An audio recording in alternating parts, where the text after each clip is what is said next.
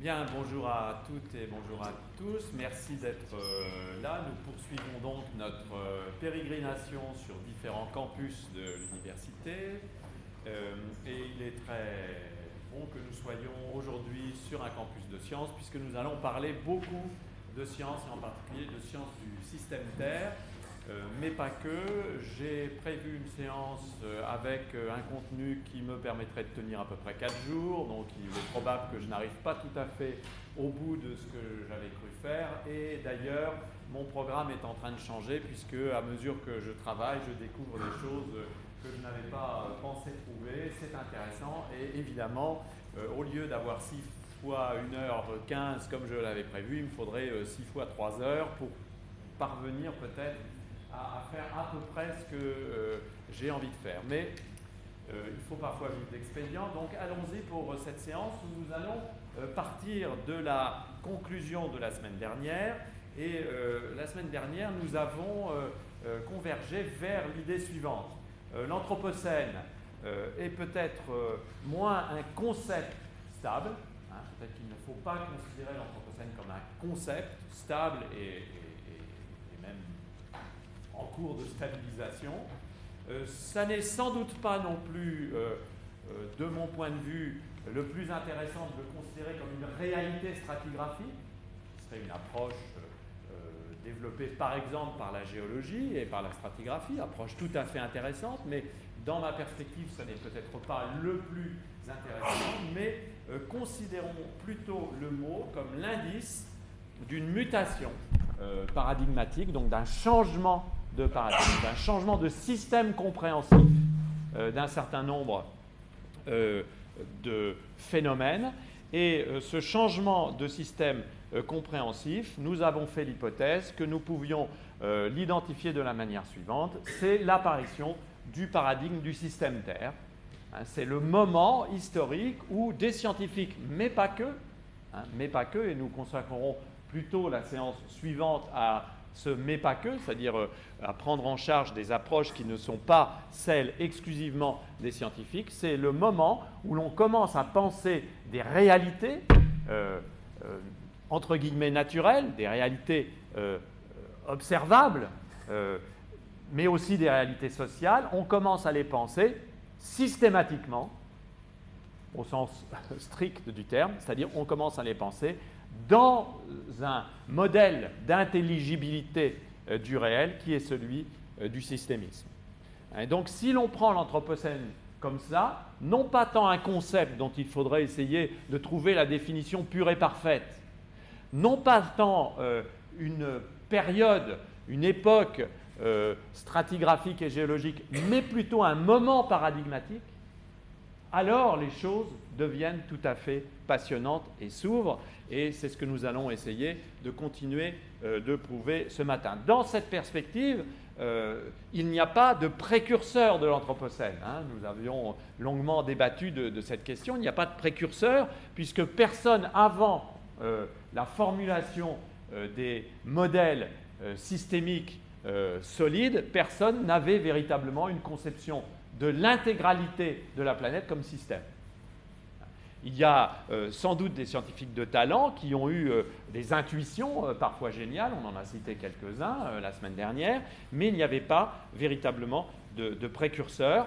Et ça explique d'ailleurs qu'aujourd'hui, un certain nombre de tenants de la théorie de l'Anthropocène comme moment paradigmatique préfèrent parler, avant la période Anthropocène, de, période anthropogène, hein, disant que, bien sûr, depuis longtemps, on avait pris conscience du rôle euh, des êtres humains en société dans l'évolution des milieux, hein, de, l'anthropogénèse en quelque sorte de ce, point de vue-là. Et certains proposent qu'on utilise le mot anthropogène pour parler par exemple de l'impact euh, de euh, la sédentarisation et de la céréaliculture, de la culture des céréales sur les milieux naturels à l'époque du néolithique. D'ailleurs, William Rudiman dans les articles dont nous avions parlé, vous savez, ce, néolithicien qui, pense justement cet impact, euh, intitule ses articles souvent avec euh, le mot anthropogène et pas anthropocène.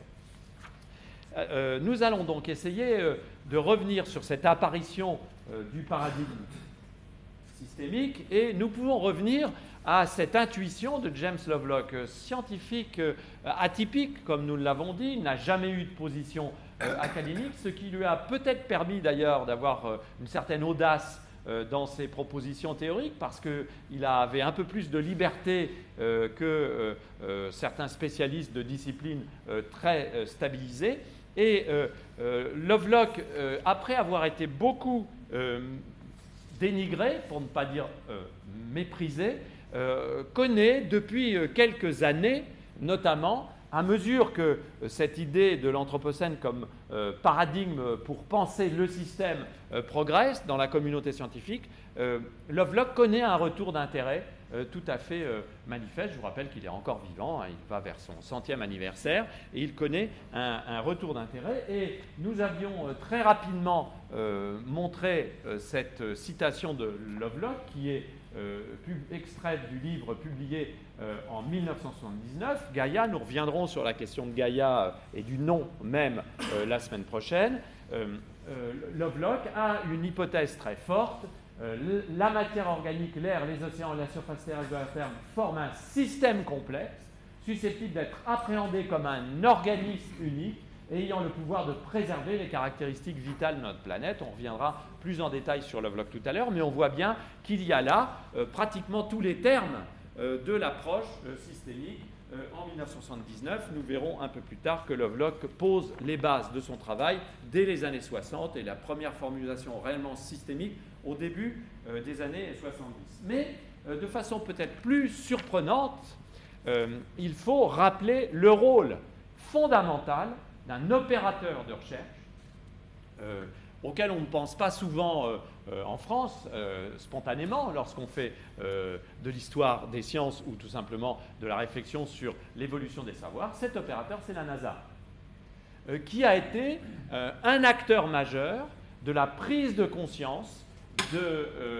la réalité systémique de la planète et qui a été un acteur majeur de la formalisation de l'Earth System Science, donc la science du système Terre, euh, et en particulier via ce texte dont je vous ai donné deux couvertures, euh, parce que la maison ne recule devant aucun sacrifice et la production est absolument luxueuse, donc deux couvertures euh, du, même texte, un overview euh, sur Earth System Science. C'est peut-être le premier texte scientifique où, l'on essaie de consolider euh, l'Earth System Science en tant que nouvelle science, donc un overview euh, qui a été extrêmement fécond, dans lequel un groupe de scientifiques réunis par la NASA, d'ailleurs à l'initiative d'un comité national scientifique plus vaste, un groupe de scientifiques propose une première vision de ce que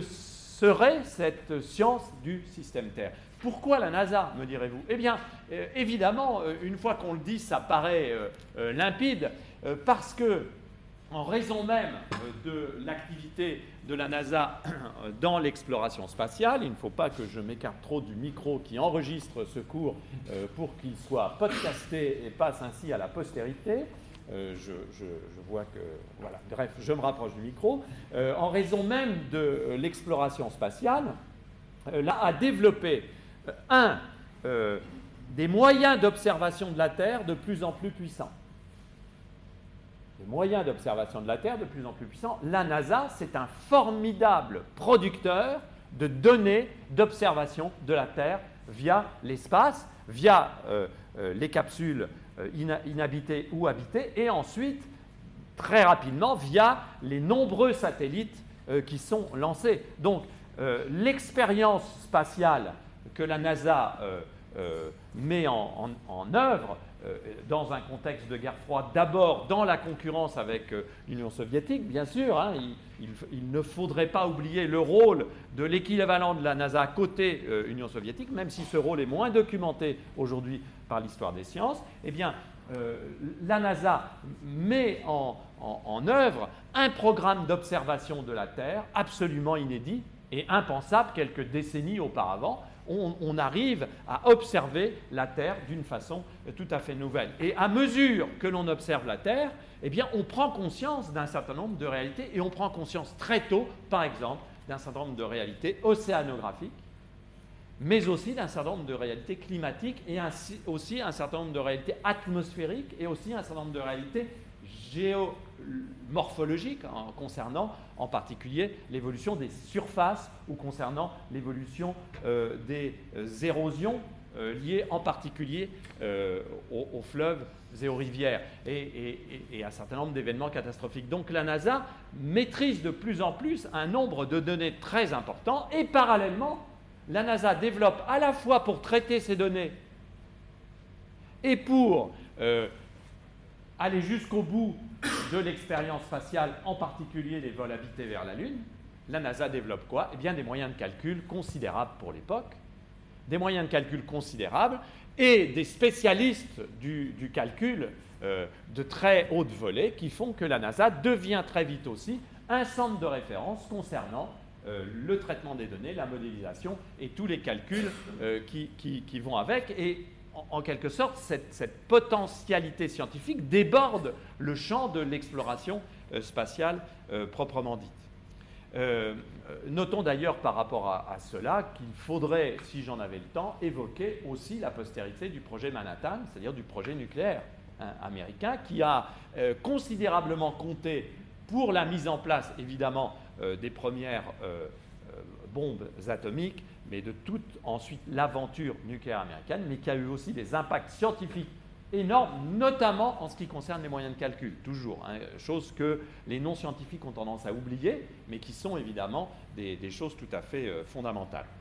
nous pourrions aussi montrer qu'à partir de là, le rôle de la course à l'armement dans la période de guerre froide a été très important puisque là aussi, dans la course aux armements, les, technologies et les sciences et les sciences du calcul ont été extrêmement euh, utilisées, et ça nous rappellerait que nous sommes là dans une histoire des sciences qui longtemps a été bipartisane, hein, avec le, pôle euh, soviétique, avec une science soviétique extrêmement euh, riche et féconde, notamment là aussi dans le domaine de la physique, du calcul et de l'observation, et puis de l'autre côté, une science euh, occidentale avec un certain nombre d'acteurs majeurs euh, comme la NASA. Et puis, il faudrait, si j'en avais le temps, euh, insister aussi sur la très grande importance de la validation scientifique de l'hypothèse d'Alfred Wegener, donc de l'hypothèse de la tectonique des plaques, hein, euh, formulée dès 1915 par Wegener, qui n'était pas géologue, qui était euh, euh, météorologue et climatologue, mais cette hypothèse formulée en 1915 commence à être de plus en plus vérifiée dans les années 1950. Elle est acceptée dans les années 1960 et c'est une rupture épistémologique majeure.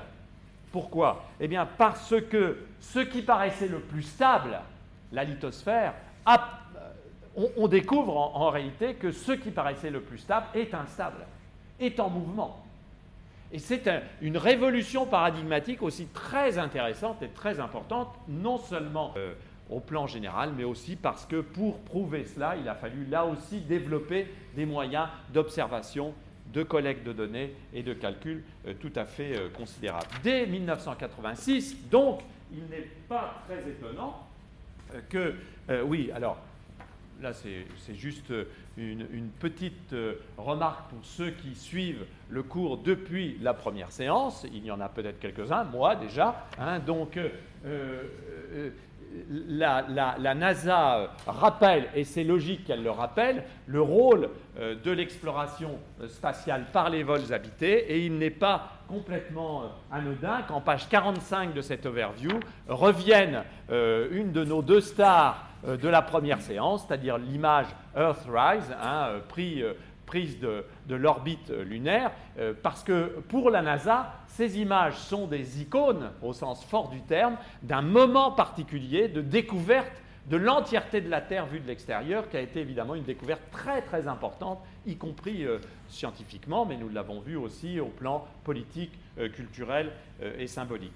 si l'on regarde euh, la, diapositive euh, suivante, les deux premières pages de ce rapport, on est frappé de voir que beaucoup de choses encore très actuelles sont déjà calées euh, dans ces années 1986, en particulier le, but de Goal of Earth System Science, donc le but de faire une science nouvelle qui est la science du système Terre, et puis le challenge of Earth System Science uh, to develop the capability to predict the changes that will occur in the next decade to century, both naturally and in response to human activity. Voilà, tout est calé. Ça veut dire qu'il y a déjà l'affirmation, et vous le voyez encore plus en haut de la page 5. Hein, euh, euh, the people of the earth are no longer simple spectators to the drama of earth evolution. Hein. les, les, peuples ne sont pas simplement des spectateurs de l'évolution de la Terre, ils en sont des acteurs.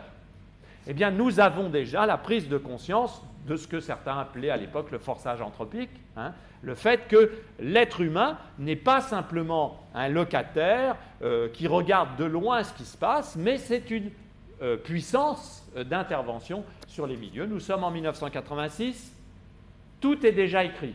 C'est d'ailleurs un tout petit peu flippant, hein, pardon, un tout petit peu inquiétant de voir qu'il y a maintenant 40 ans, on était déjà capable de formuler pratiquement le problème tel que nous avons encore à le formuler aujourd'hui. Et, ce qui est tout à fait étonnant, c'est que certains semblent le découvrir.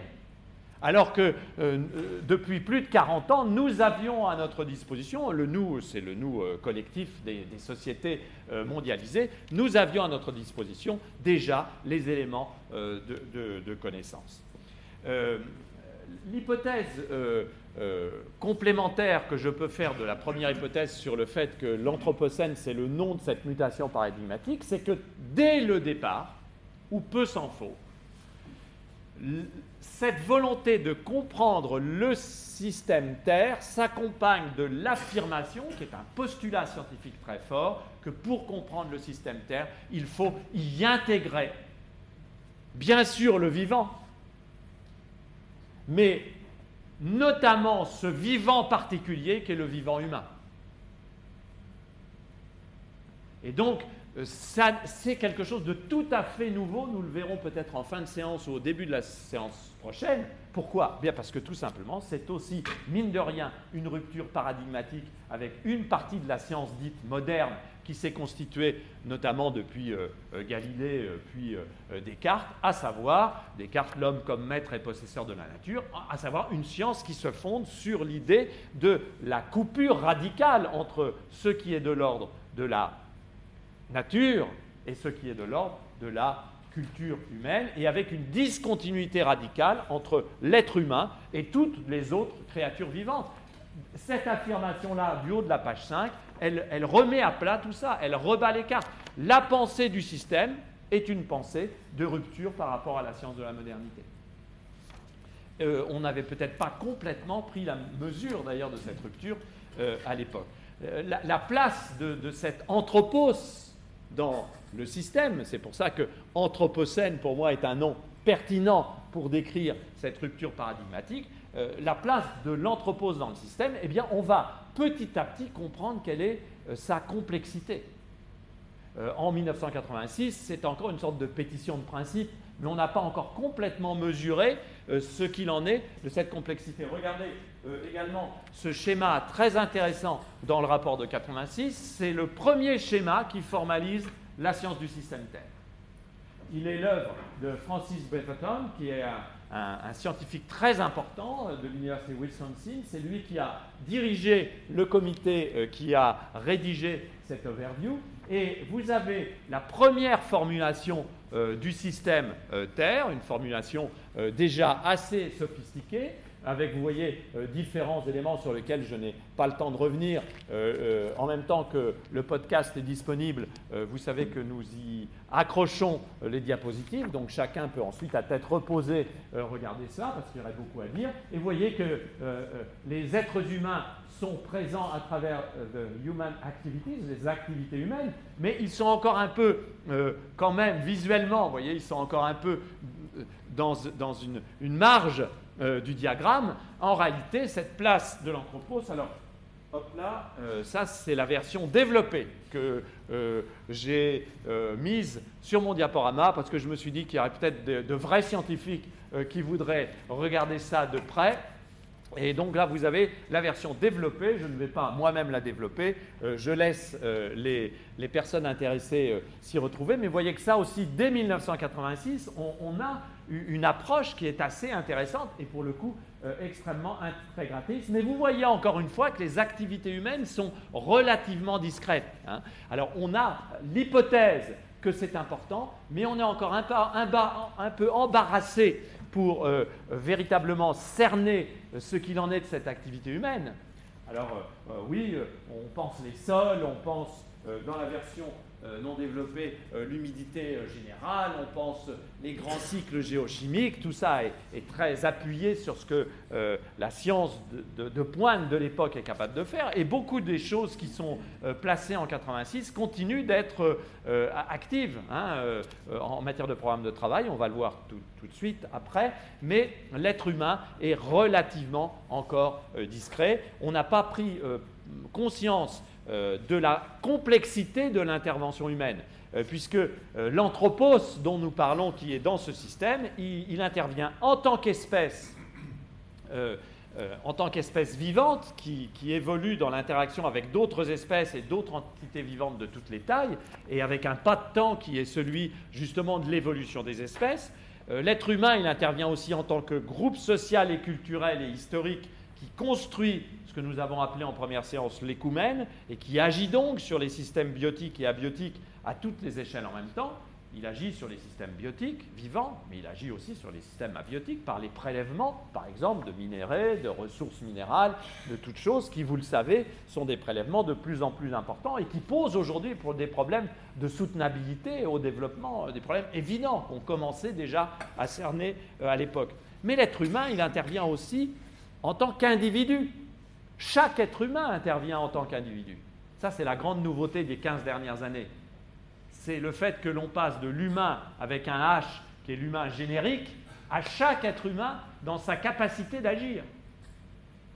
Donc il intervient en tant euh, qu'individu euh, dans son activité relationnelle avec les autres réalités de l'environnement, dont les choix les plus infimes ont un impact systémique. Ah oui, parce que la pensée du système fait que tout élément du système est actif dans le système.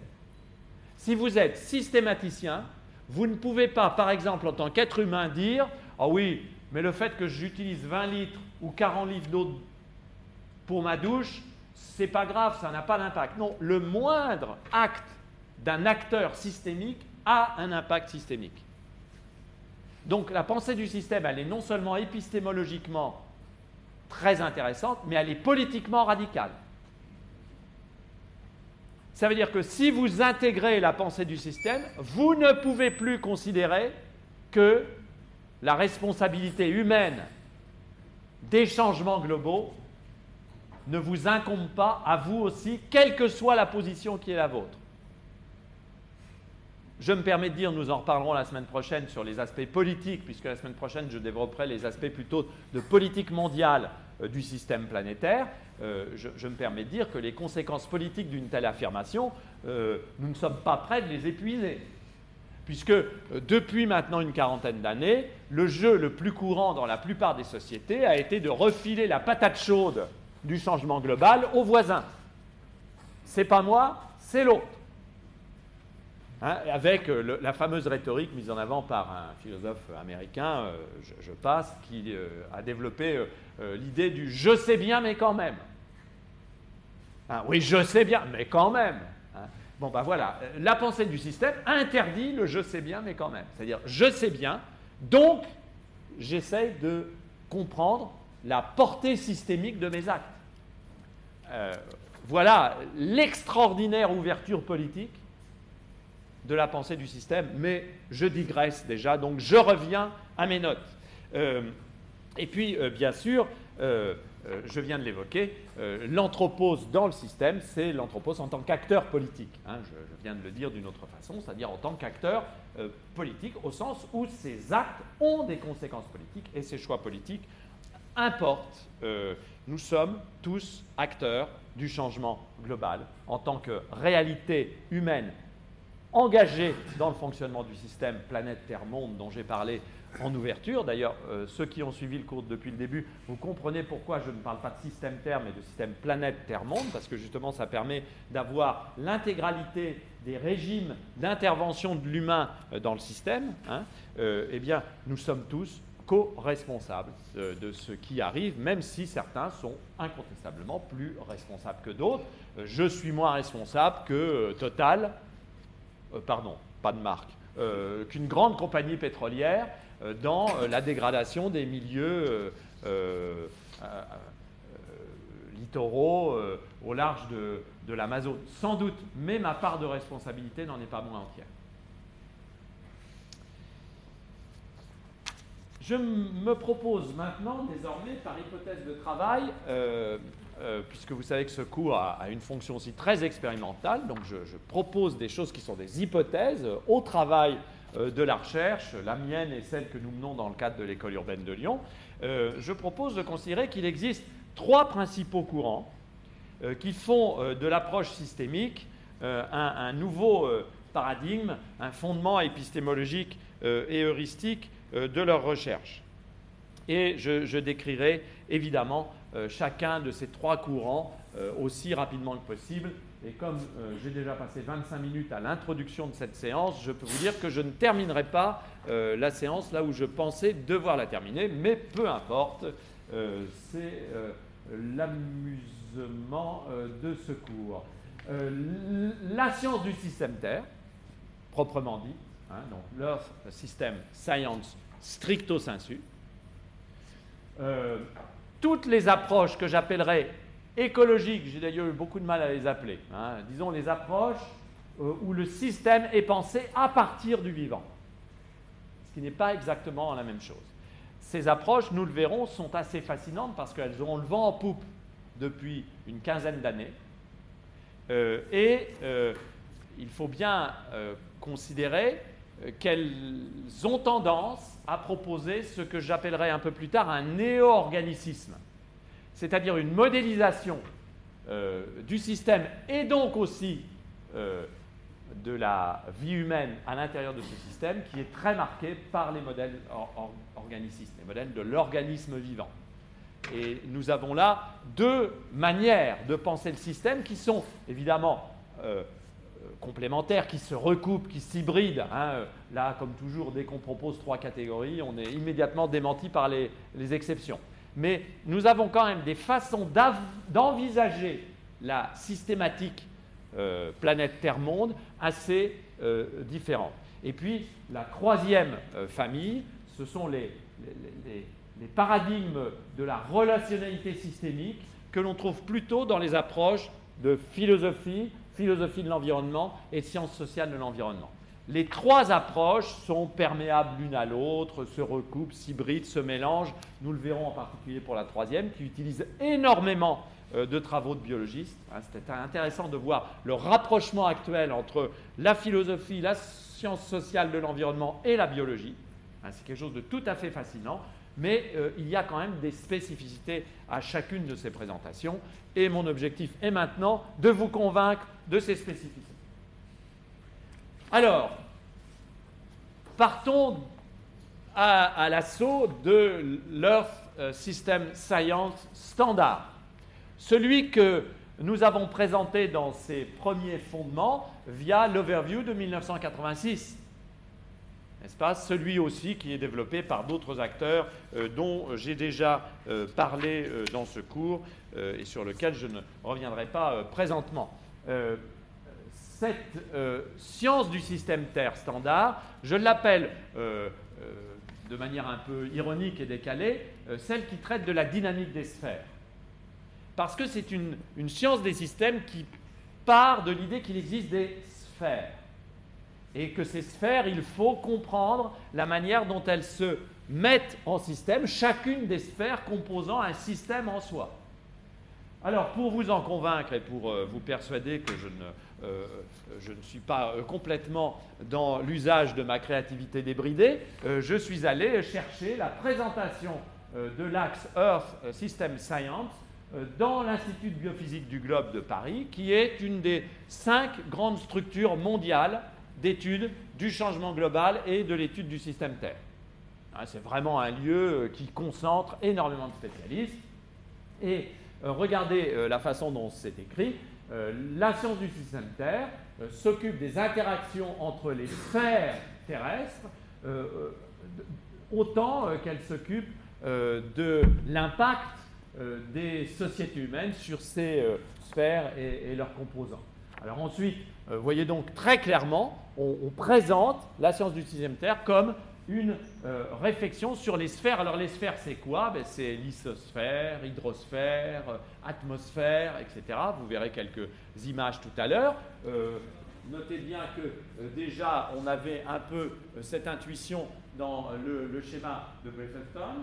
Euh, mais euh, euh, ensuite, on décrit un peu tout ce qu'il en est. Là aussi, je vous renvoie au, podcast et au diaporama, vous lirez le texte plus en détail. Et puis, vous voyez aussi la, façon dont on, propose une méthodologie, hein, in that respect it is crucial, etc., etc., d'observer, d'analyser, de modéliser le cycle biogéochimique qui euh, advient euh, à la surface de la Terre en y associant les analyses sur l'eau, le carbone, les nutriments, les rochers, etc. Donc vous voyez, il y a vraiment une idée d'une systématique de, compréhension, d'analyse, d'observation, d'analyse et de modélisation de, ce système. et puis on, déroule les, cinq champs pour les cinq prochaines années qui sont les champs euh, euh, préférentiels de la recherche, euh, les, processus biogéochimiques, l'évolution des paysages, la science planétaire comparative, et là on voit bien qu'on est encore dans la continuité de l'Earth System Science de la NASA, c'est-à-dire que la comparaison entre la planète Terre et d'autres planètes continue d'être un sujet qui nourrit la réflexion et la modélisation. Les paléo-environnements, euh, oui, parce que vous savez que c'est grâce au paléo-environnement en particulier qu'on a pu mesurer un certain nombre d'évolutions euh, des systèmes climatiques et que donc la, paléo-climatologie en particulier a été très importante euh, historiquement dans la prise en, considération du forçage climatique. Et puis, ce qu'on appelle la, biosphère profonde euh, qui euh, est une nouvelle euh, frange d'études de la biosphère qui était jusque-là limitée un peu aux éléments de surface de cette biosphère. Et eh on va de plus en plus en profondeur, que ce soit dans les sols, dans les sous-sols, dans les milieux marins. On essaye de comprendre de plus en plus ce, qui se passe. ce qui est intéressant, vous savez que j'ai une une appétence particulière en général et dans ce cours en particulier pour toujours réfléchir aussi à la façon dont on fait image hein, euh, des phénomènes que nous avons euh, observés. Euh, ce cours s'est ouvert sur des images, il se terminera sur des images et entre-temps nous en aurons vu pas mal. le schéma de Breatherton tout à l'heure était en ce sens une image. Hein, C'était une iconographie autant qu'un tableau. Eh bien, il y a eu énormément d'images qui ont été produites pour essayer d'illustrer facilement cette science du système Terre. Et là, euh, j'ai pris celle-ci qui vient d'ailleurs euh, d'un document euh, de vulgarisation de la NASA des années, de la fin des années 80.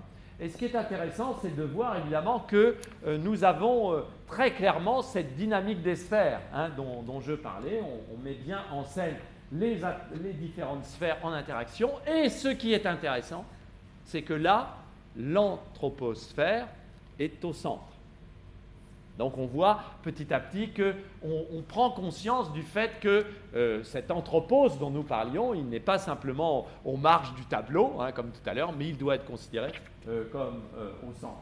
Euh, évidemment, tous ceux qui ont suivi aussi, je, fais un peu euh, cela pour que ceux qui n'ont pas pu suivre dès le premier cours aient un peu de dépit. Hein. Euh, ceux qui ont suivi depuis le début voient que ce qui m'intéresse aussi dans cette image, c'est toujours le globe, hein, l'apparition du globe comme icône hein, de, cette période. Voilà un autre, un autre schéma, là aussi globulaire, avec là également ce principe hein, de, dynamique euh, des sphères.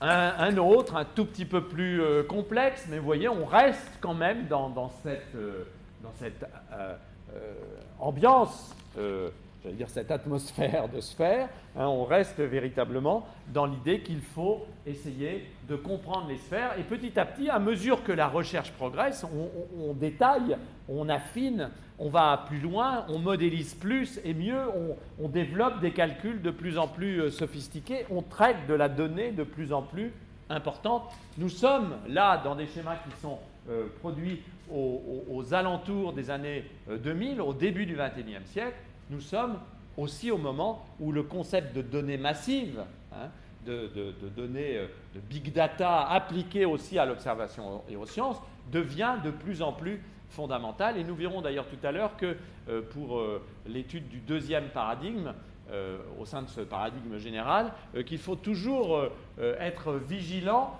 à l'impact des nouvelles méthodes et surtout des nouveaux instruments de travail scientifique qui apporte euh, parfois euh, en quelques années des innovations radicales dans la connaissance et la maîtrise d'un nombre de plus en plus grand de données sur à peu près tout et la capacité de plus en plus notoire de traiter efficacement ces données de plus en plus nombreuses, elles sont tellement big qu'on n'en connaît plus la taille, hein, elles sont en nombre indéfini, et peut-être même infini.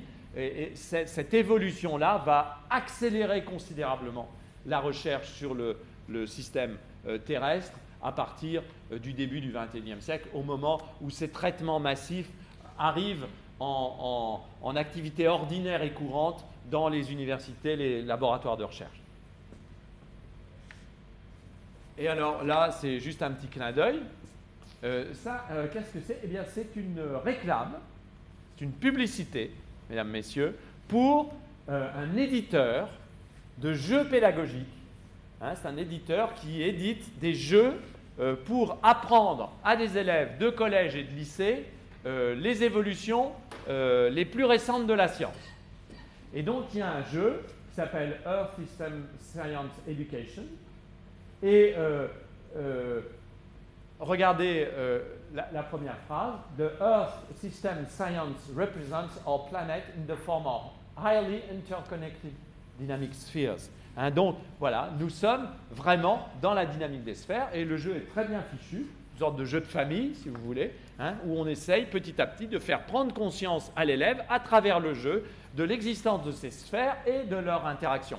Quand vous avez cela dans un jeu pédagogique, qu'est-ce que ça signifie?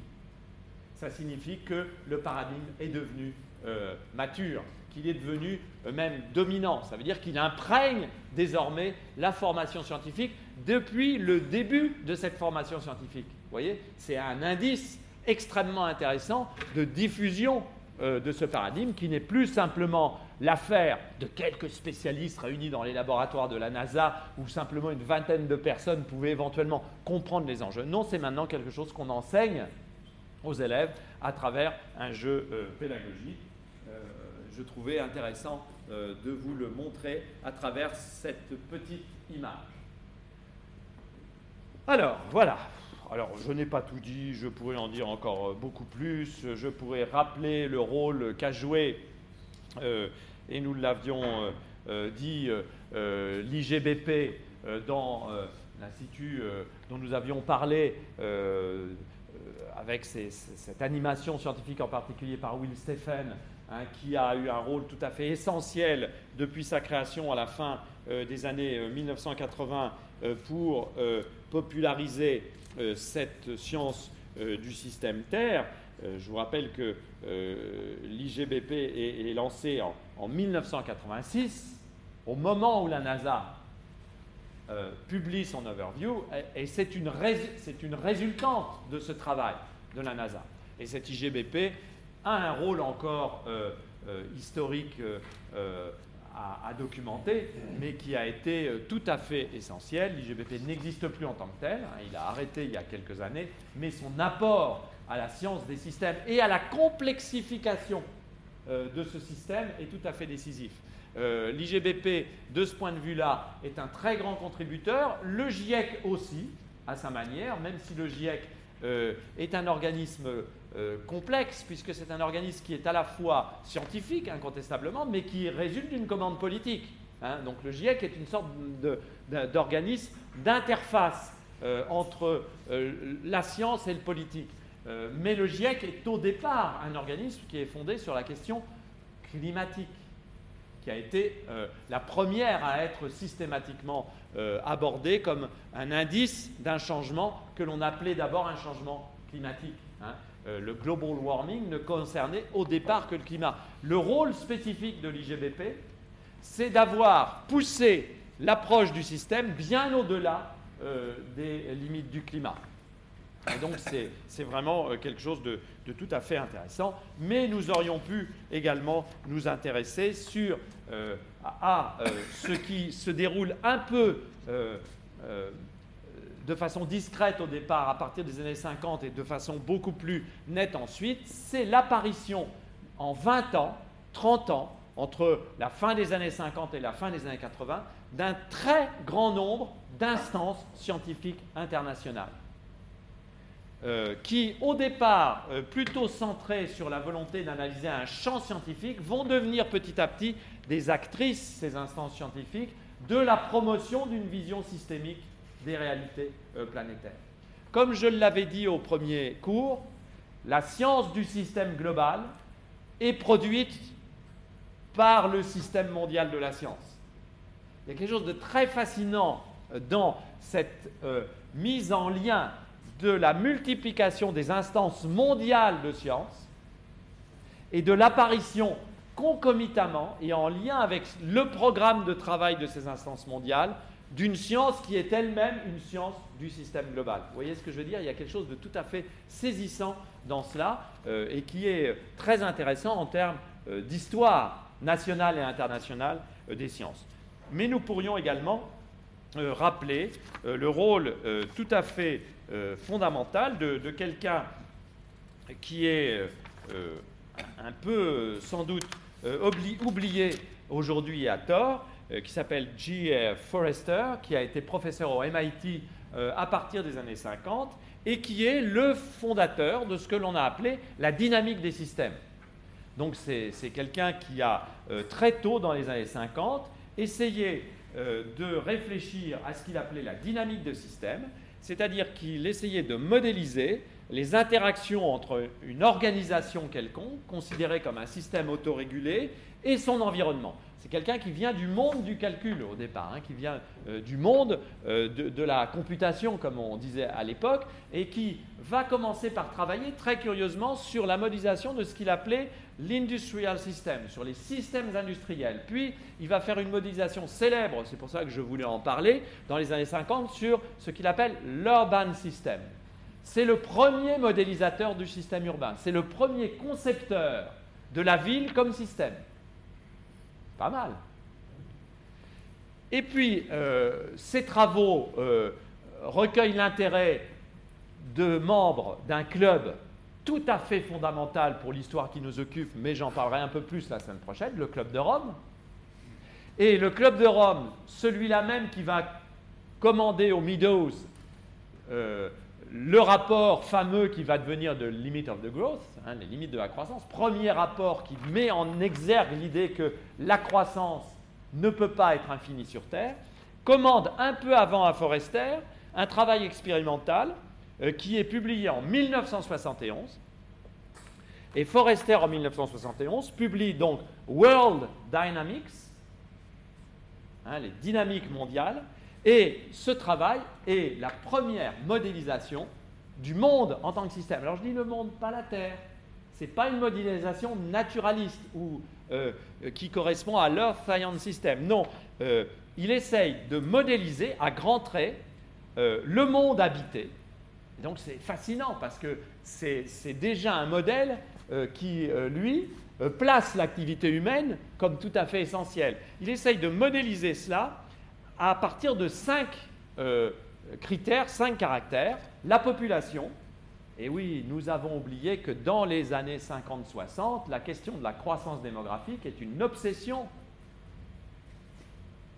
N'est-ce pas? Nous l'avons oublié dans les années 80-90 et nous reprenons conscience de cela.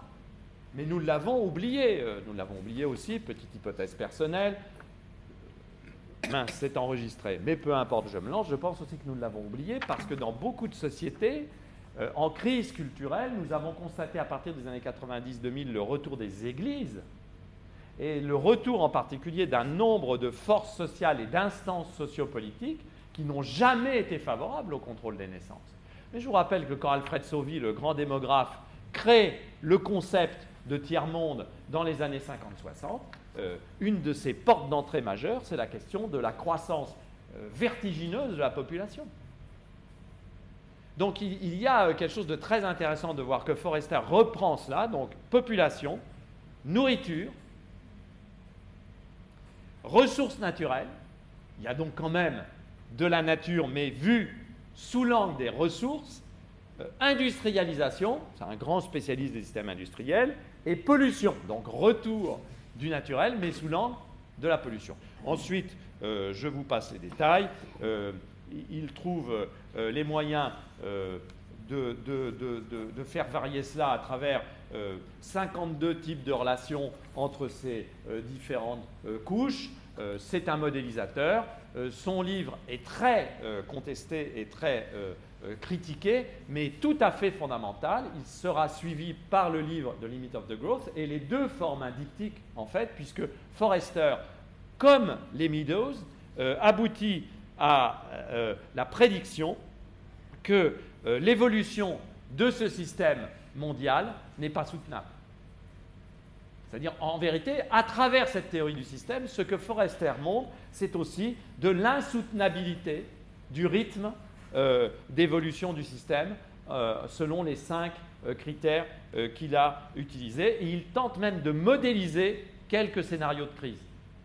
Ce qui est intéressant à la fois dans Forrester et dans Meadows, c'est que la crise du système, elle est vue comme une crise des ressources et de la croissance. Elle n'est pas encore vue comme une crise de la planète.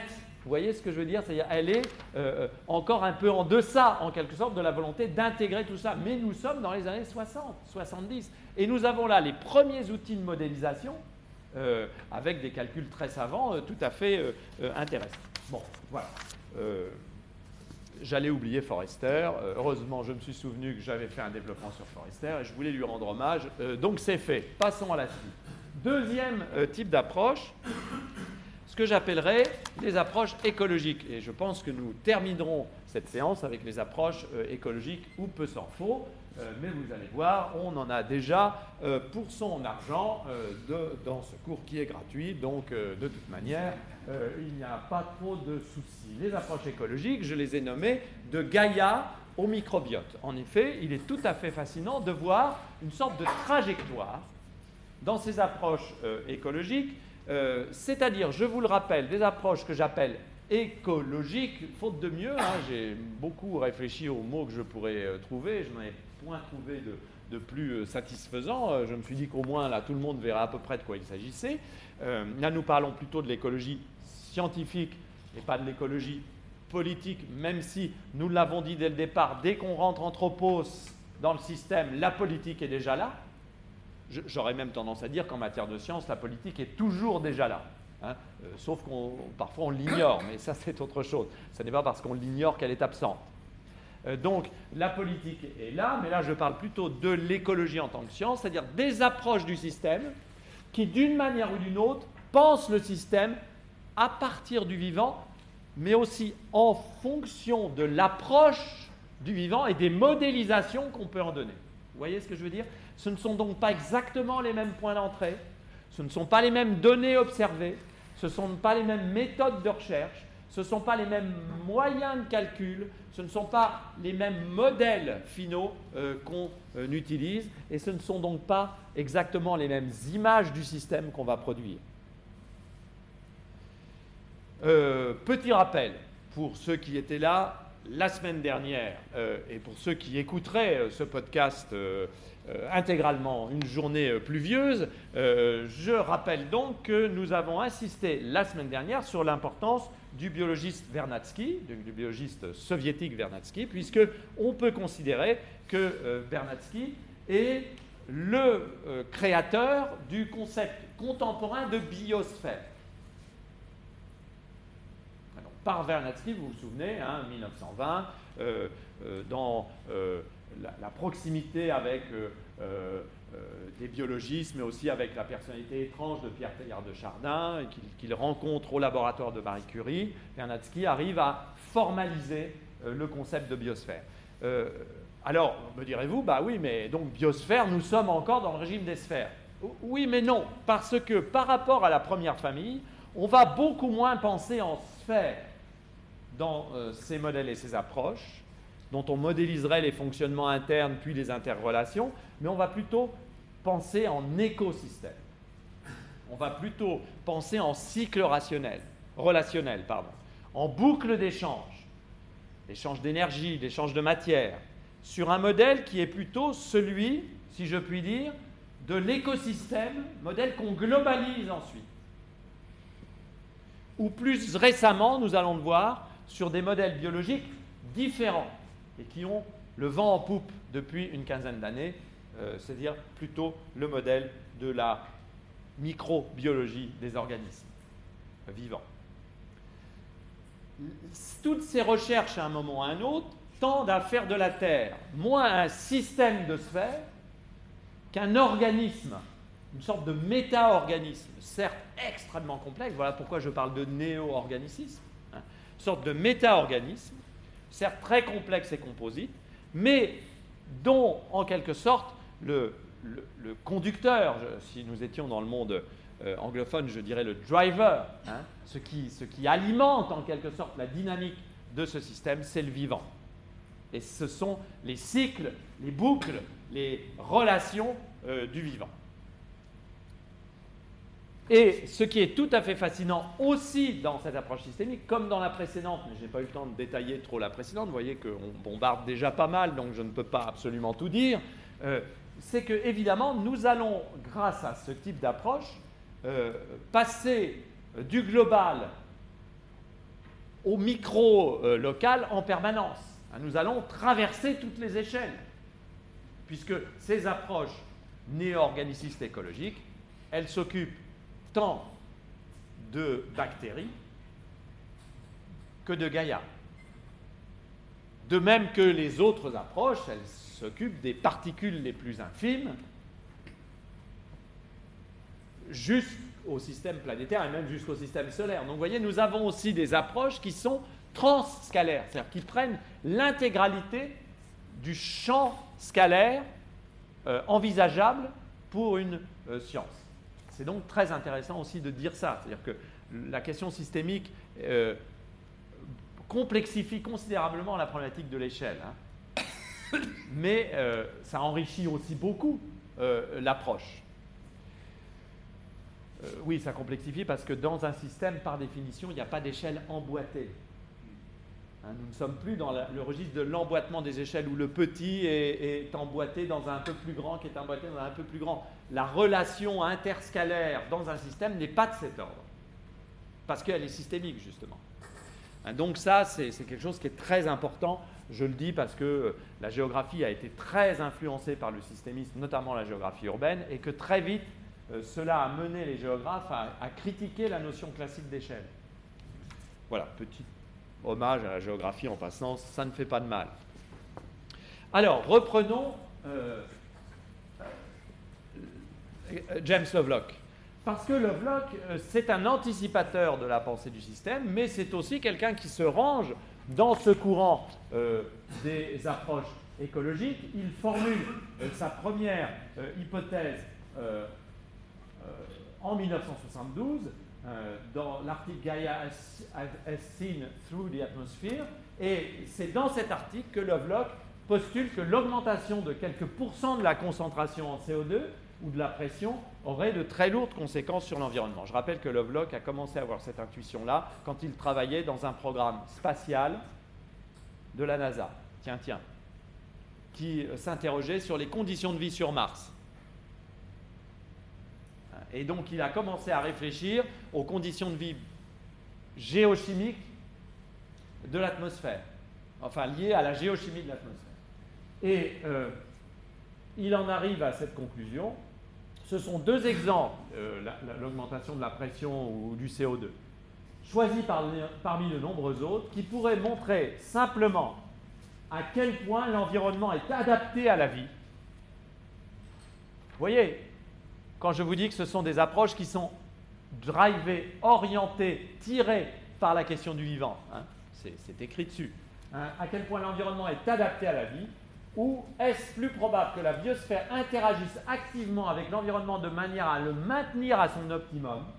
L'objectif de cet article est de suggérer que la vie, au premier stade de son évolution, a acquis la capacité de contrôler son environnement global en fonction de ses besoins et que cette capacité s'est perpétuée et est toujours activement utilisée. Eh bien, nous avons là les premiers euh, éléments euh, de formulation de ce qui va amener Lovelock en particulier lorsqu'il va euh, collaborer avec une biologiste très importante et un peu oubliée qui s'appelle Lynn Margulis, Hein, qui est une biologiste qui a co-construit en fait l'hypothèse Gaïa avec Lovelock et qu'on a un peu passé euh, parfois au second plan. Après tout, euh, c'était une biologiste, Lovelock était un homme, sans doute il y a aussi euh, quelque chose de cela dans cet oubli relatif. Et je crois qu'il faut restaurer la position de Lynn Margulis. C'est une biologiste qui a beaucoup aidé Lovelock dans son travail scientifique, elle a une position académique quant à elle.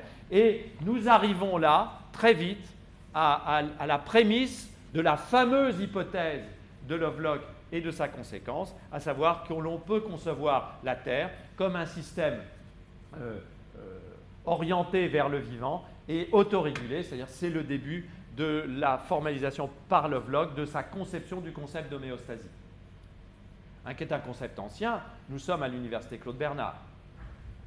Euh, l'inventeur de l'homéostasie, pas du nom, mais du principe d'homéostasie, c'est Claude Bernard. Donc c'est un concept ancien, mais qui va encore être euh, complètement euh, euh, travaillé et, repris par, Lovelock. Et cette homéostasie, c'est-à-dire cette, cette, capacité d'un système vivant à se maintenir dans des situations de stabilité relativement optimum pour que l'activité biologique soit aussi efficace que possible, va être extrêmement importante dans le travail euh, de James Lovelock, qui va euh, se développer euh, pendant plusieurs décennies, sur lequel je ne vais pas revenir plus en détail ensuite parce que ça serait très long, mais néanmoins, regardez pour le coup.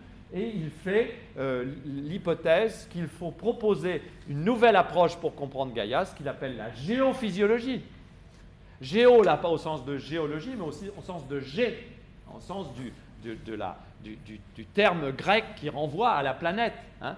Gaïa, c'est la réalité, n'est-ce pas? Gaïa, c'est le nom qu'il donne au système. La géophilosophie, euh, physiologie, euh, Bruno Latour serait là, il, vous expliquerait qu'il propose, lui, aujourd'hui, de parler de Gaïa-physiologie, hein, ou de Gaïa-graphie. Hein. La géophysiologie, c'est cette physiologie du système Gaïa tournée vers l'homéostasie que Lovelock propose d'analyser euh, avec euh, ce, système fermement euh, bouclé dont les constituants sont le biota, donc la, vie, et l'environnement matériel, ce qui comprend l'atmosphère, les océans, les surfaces. L'autorégulation symbiotique est une importante propriété et euh, c'est la conséquence d'un processus évolutionnaire. Donc nous sommes dans une vision évolutionniste, euh, euh, non darwinienne d'ailleurs, ce qui a valu à Lovelock beaucoup de polémiques avec les évolutionnistes darwiniens hein, du, système. Et regardez ce qui est très intéressant. Like living organisms and many closed loop self-regulating systems, it would be expected to show emergent properties. Donc euh, Lovelock insiste beaucoup aussi sur la possibilité qu'il existe des émergences systémiques, puisque la caractéristique du système, c'est la possibilité de l'émergence, et euh, il insiste beaucoup. Et regardez la dernière partie qui mériterait qu'on s'y attarde très longuement. J'avais dans mon texte un petit développement sur Karl et les critères de la science poppérienne, mais je vais laisser ça de côté parce que euh, là, euh, là, pour le coup, il faut, il faut la fin de la semaine. Euh, mais regardez ce qu'il dit. This kind of system is notoriously difficult, if not impossible, to explain by cause and effect logic. As practicing inventors known to their cost, it is doubtful also if the fashionable and trendy use of Popperian falsification tests so valuable for theories in physics are really applicable to such systems. Il dit, ce système que je propose, eh bien, il est sans doute insensible aux critères de la réfutation popperienne, la falsification au sens de Popper. Je rappelle que Popper n'emploie pas le mot falsification, mais le verbe to falsify, qui ne dit pas exactement la même chose. hein. Et donc, euh, Lovelock se aussi de l'idée que sa théorie ne serait pas scientifique parce qu'elle ne serait pas euh. Je fais cette petite incise pour ceux qui sont fascinés euh, par l'épistémologie poppérienne.